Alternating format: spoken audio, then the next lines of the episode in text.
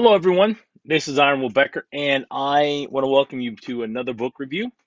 Um, so this book is the third of the three that I picked up about by Thomas Sowell, and this is Wealth. Um, hold on a second here. Wealth, Politics, and Poverty. Uh, let me double check that.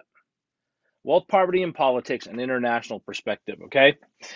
Um, and I got to tell you, he does a great job right out the bat laying out some of the the different countries that have problems with wealth and po- wealth and poverty. And I don't mean problems in the aspect of too much, but just the same kind of the same kind of differences that we see here in the United States. He goes through history, takes a tour through geography, um, and really just does a good job of laying out his points. Um, now, these book this book does kind of go along with uh, black rednecks and white liberals, as well as his um, uh, intellectuals and race. Uh, they they cover similar points, and he really gets into some of that in, in a, from a different angle or perspective.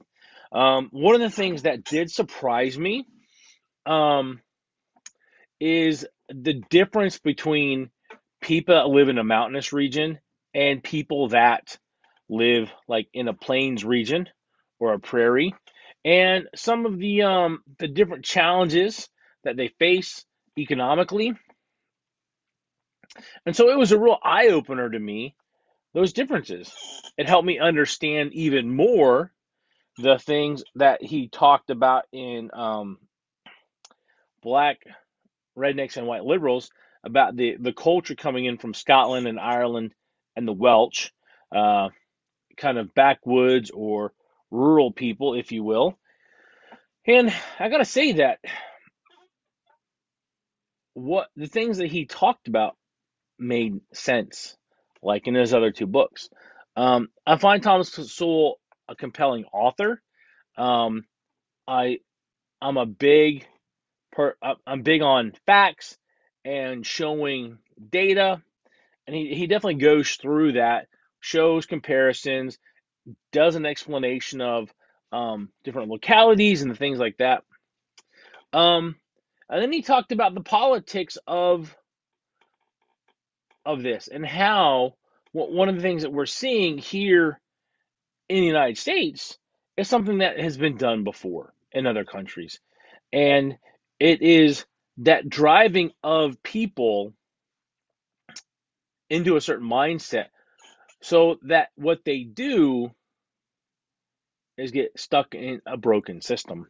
And really, in, a lot of ways, all three of these books cover that topic again from a different, a bit of a different angle. Um, it's definitely a good read. I would highly recommend you picking it up and taking a read. Uh,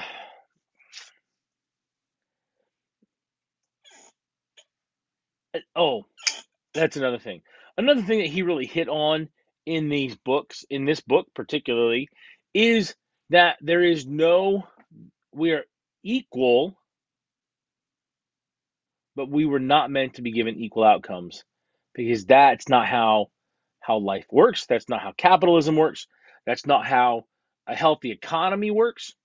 And he also talked about the importance of looking at the immigrants that have come to the United States of America and how they, no matter what their color, what their um, their their background is, if we look at how they have, um, if you will, responded to coming here and their success, um, it's not a surprise to see the success that they have that they have created, that they have developed, um, coming here.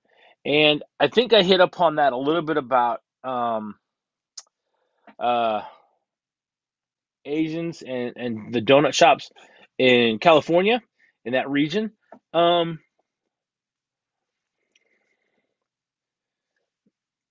and I really want you guys to understand that that um there's good information here and it will help you understand the current environment that we see ourselves in and kind of explain some of the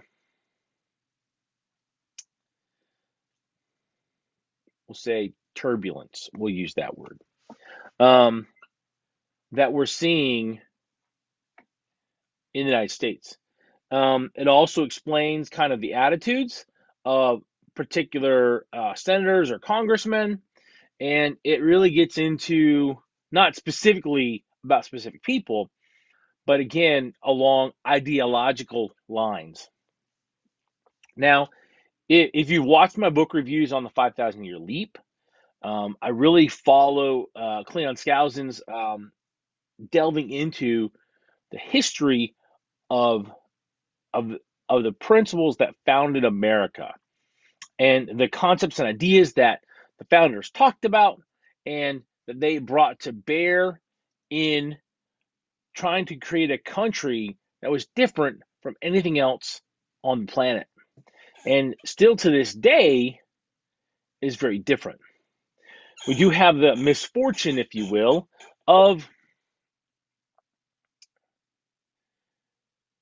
having people trying to take it apart. Um, and the culture war is is an ugly one um, that that only people of virtue um, can win, and that's because we would have to literally turn around where things are going. And I got to be honest with you, um, I have great faith in the American people that we can do that that we can stand up for time honored values and principles that work no matter what your race or color or creed is that eh, that if you live these principles they will work for you. And this is one thing that that thomas sowell talks about. You know they've been called the judeo-christian values. Um, you know one of the interesting things about that is is that the code of hammurabi which was an Arabian law system. Um, and I don't mean specifically the country of Arabia, but the Middle East, because I, I, don't remember exactly where that was at, um, is built on those time honored principles and values too.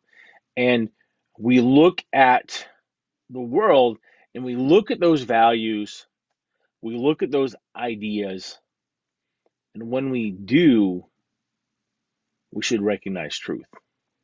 Guys, I want to thank you for joining me today. Um, if you enjoyed this video, please like and share it. If you're on YouTube or on Rumble, please subscribe. Um,